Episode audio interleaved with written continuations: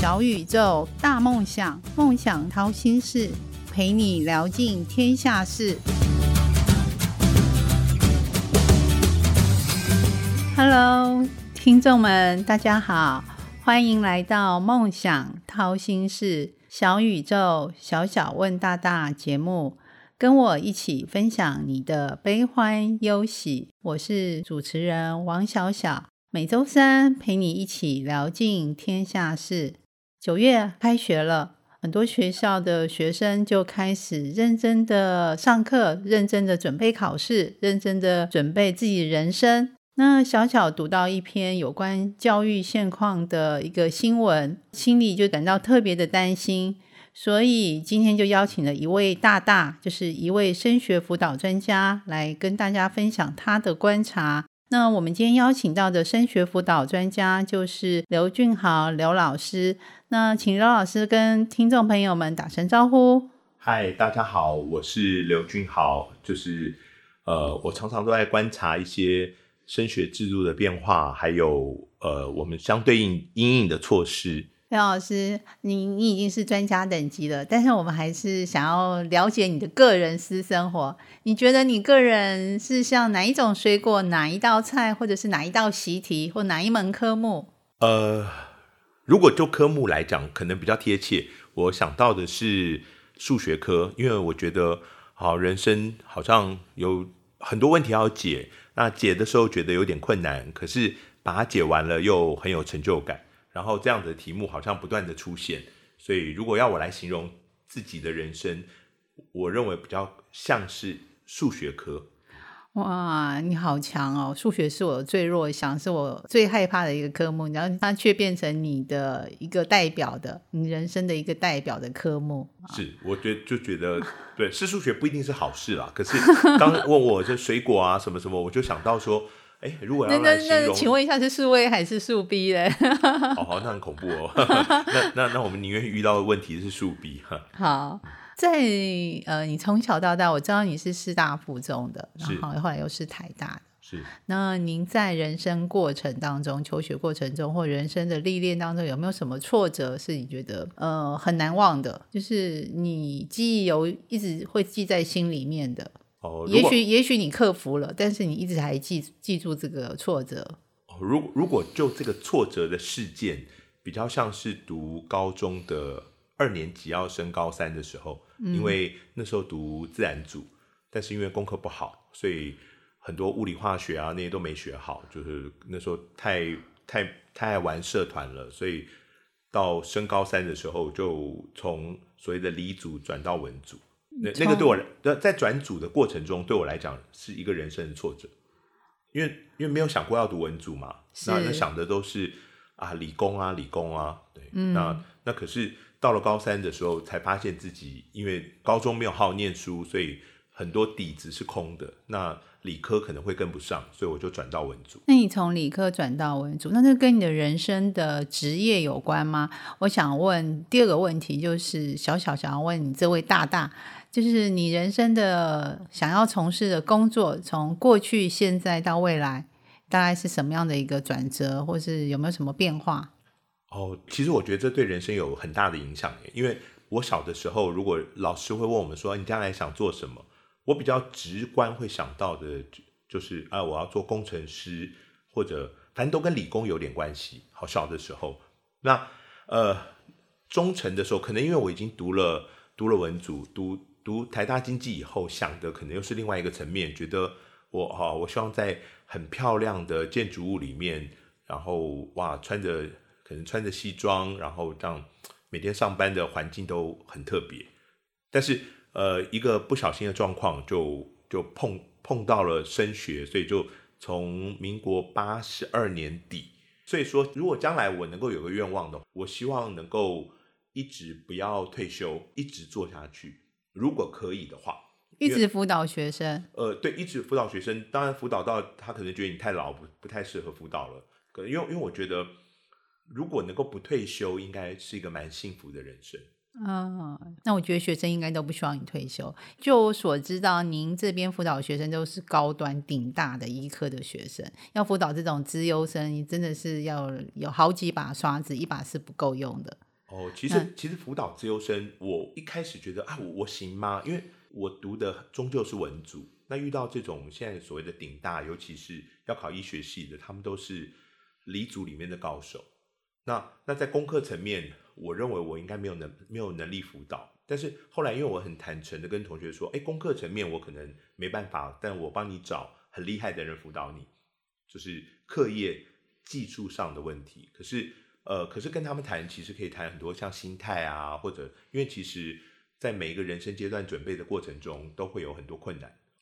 那等于说，你从理工转成文组之后，你的志向就一定是除了工程师之外，你定的志向就是升学辅导专家咯，而且希望做一辈子。哦哦，不，那那是后来碰巧，其实读了，因为读商的，好像将来可以工作的环境是哇，那个很漂亮的地方啊，穿西装打领带，对对对，坐办公室我。我我觉得我很多同学也可能走了走了那条路，跟你现在穿 T 恤牛仔裤不太一样。哦，对，但没有想到穿 T 恤牛仔裤可以穿到现在，就是每年都在过着考大学的人生。你你的那个同才都是大学生，我觉得很赞呢，所以你可以一直年轻下去。我很开心这件事，因为我眼睛看不到自己嘛，所以我不知道自己的目前的样貌已经到多老了。可是因为我们看到的人都年轻人，所以然后就会不知不觉天天在过年轻的生活。嗯，好棒哦！我觉得你可以永远年轻下去，也是我蛮向往的一个工作。呃，在一零八课纲之后，就是今年就是一一一，也是新制后的第一年，分科测验的第一年。然后很不巧的，今年一上这个结果就是跌破大家的眼镜。一般人的眼中是跌破眼镜，但你这位专家可能不是，是你本来就预期他会这样。今年的呃分科测验的时候，呃考生人数因为大减，所以总计它的缺额已经到一万四千多，一万四千四百九十三人，而且分布于五十一所大学，那包含顶大、清大、台师大也出现罕见的缺额。那您是怎么看待这个现在这个新制之后的教育现况？其实新制的想法都很好，可是我我个人认为啦。因为学生就是不够，我们知道学校太多嘛。那尤其是在今年，呃，就是一百一十一年报名学测的时候，那个时候其实已经已经有警讯了。因为报名学测的人数，它就是硬生生比前一年少了一万两千人，所以那个时候其实应该就可以推敲出，到了所谓分科测验会缺额，可能会跌破大家的眼镜。可是我觉得大家会没有感觉，当然也很正常，因为。我们俗称的大学联考，后来变职考，后来变分科测验，在两年前算起来是没有什么缺额的，所以我觉得大家没有意识到这个问题。那去年缺额到两千多人，开始大家觉得哦会缺额，诶，这是以前没有想过，怎么会有缺额这件事？但是缺两千多，我们都知道会缺的学校是我们认为很末段的学校。对，没错。可是今年一看到学测报名人数少一万两千人的时候，那时候我就跟很多。很多人讲说，哇，如果现在报名人数就突然变这么少，代表将来到了七月人一样很少嘛，那就会缺一万多。我说缺一万多，那会延烧到的大学是大家可能从来没有想过。因为那时候有提过，但我们都把它当耳边风，都觉得可能不太会发生。但是想不到，真的，一公布，真的缺额是一万四千多，是，就大家就很 shock。那好多老牌的、知名的大学，真的都全部都有缺，不要说私校，是连是公立的学校都缺额学生。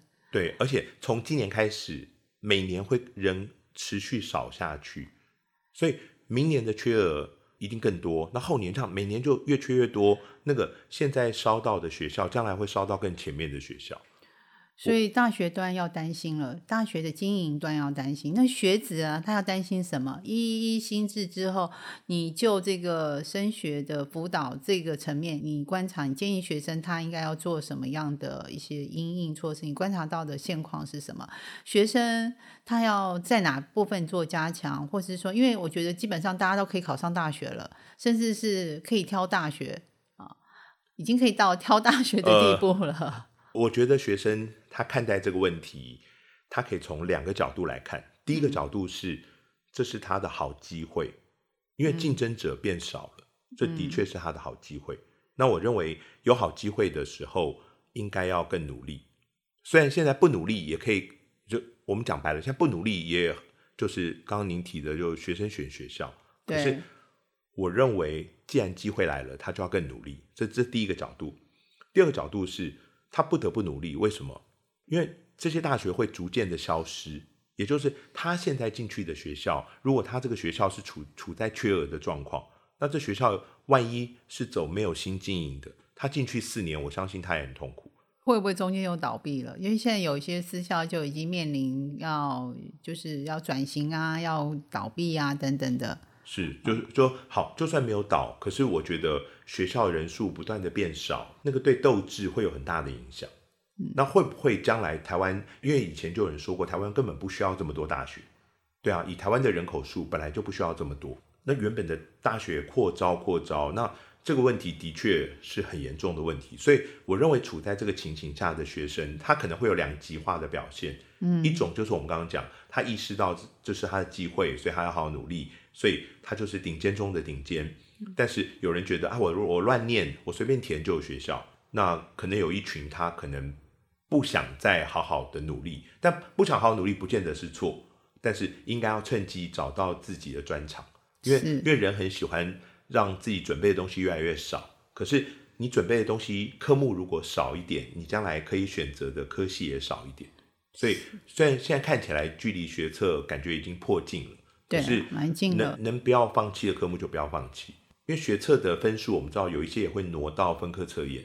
我觉得能够努力的这几个月，其实这几个月说不定有很大的进步空间，因为呃很多人可能读一读觉得烦就不想念了。好东西多嘛，然后现在考题那个题目又特别长，对不对？像如果有同学考完模拟考，他一定会发现，哎，怎么有一些科目有点会写不完的感觉？那都是以前他在考小考、考段考不会遇到的情况。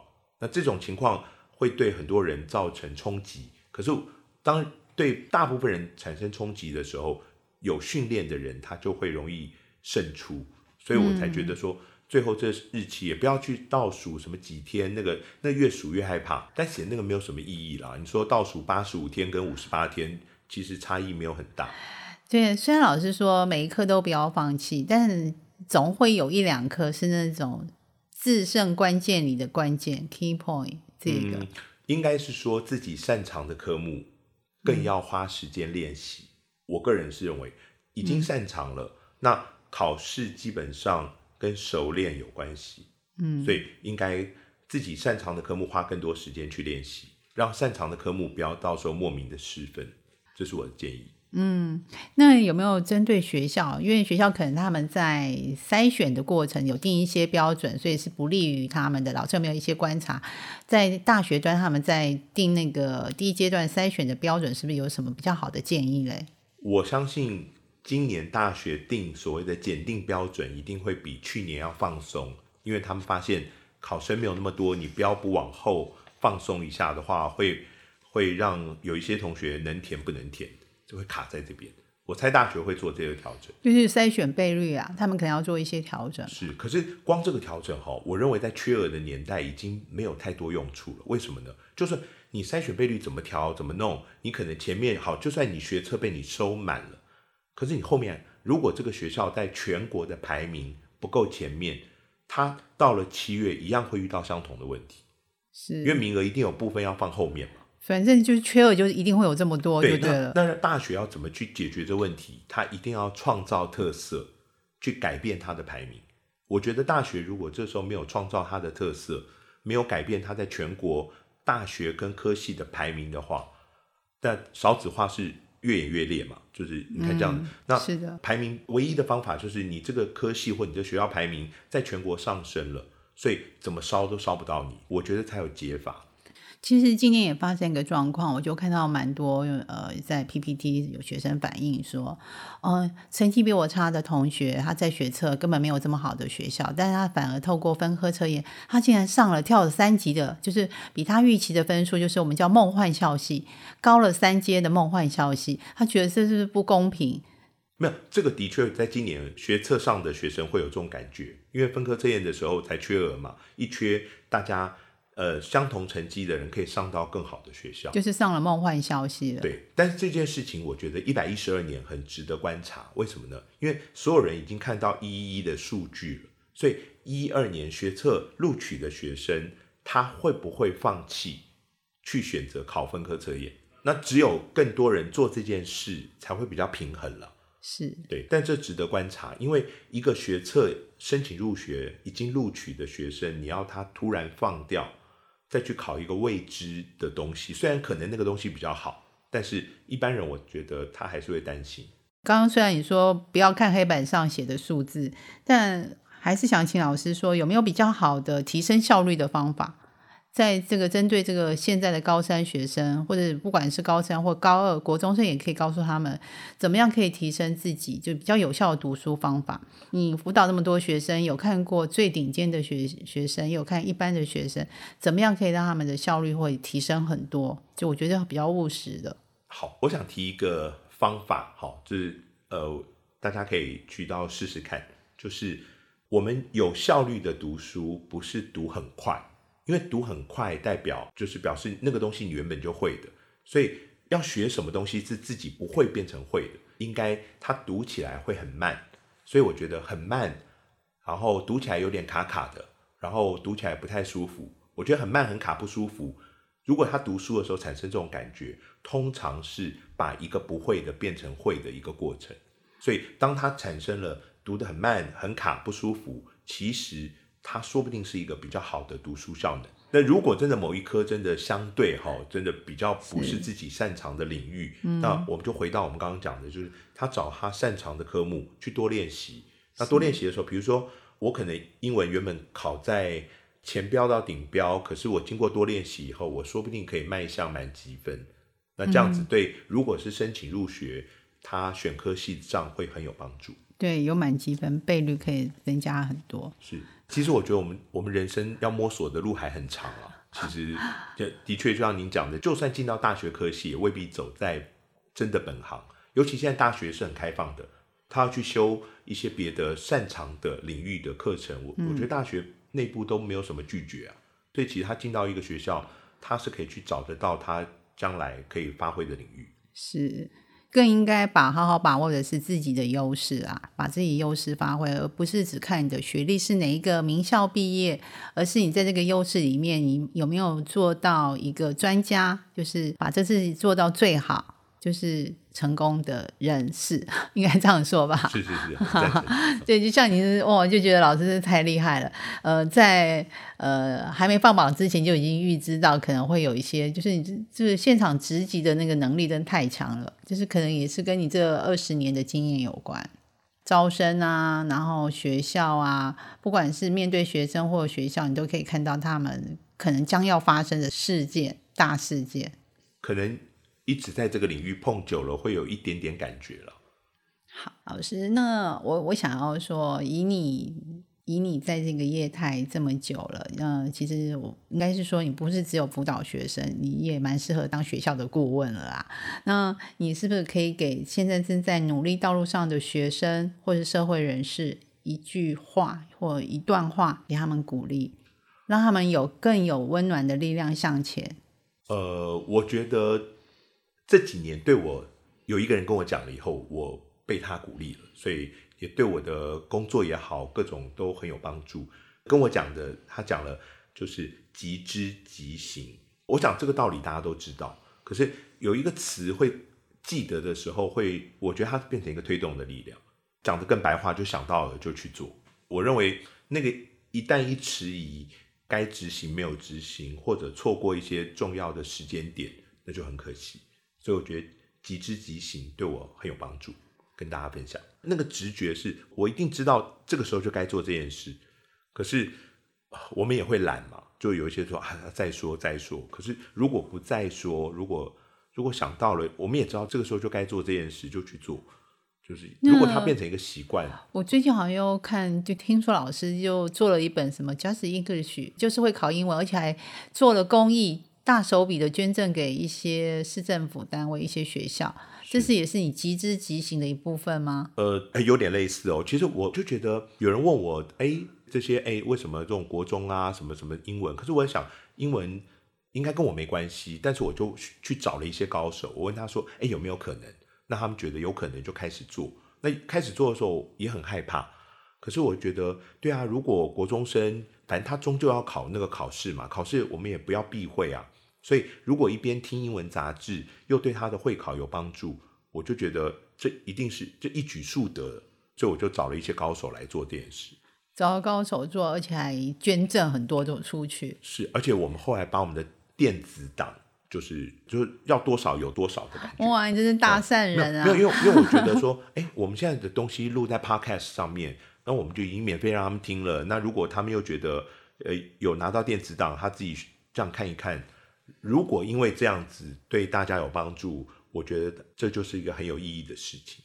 那大家要怎么索取那个 Just English 这个？如如果有机会的话，呃，应该是输入然后进到网站上，应该我们有登录的页面，或者是 Podcast 就可以听到吗？嗯，应该可以。其实大家查一查就就知道怎么登录上。你是说用搜寻就可以查到？应该就可以。好的，大家还想要小小问哪位大大呢？来信跟小小说，然后小小帮大家问大大。然后谢谢今天刘俊豪老师来到节目中的分享。美好与成功都不是偶然。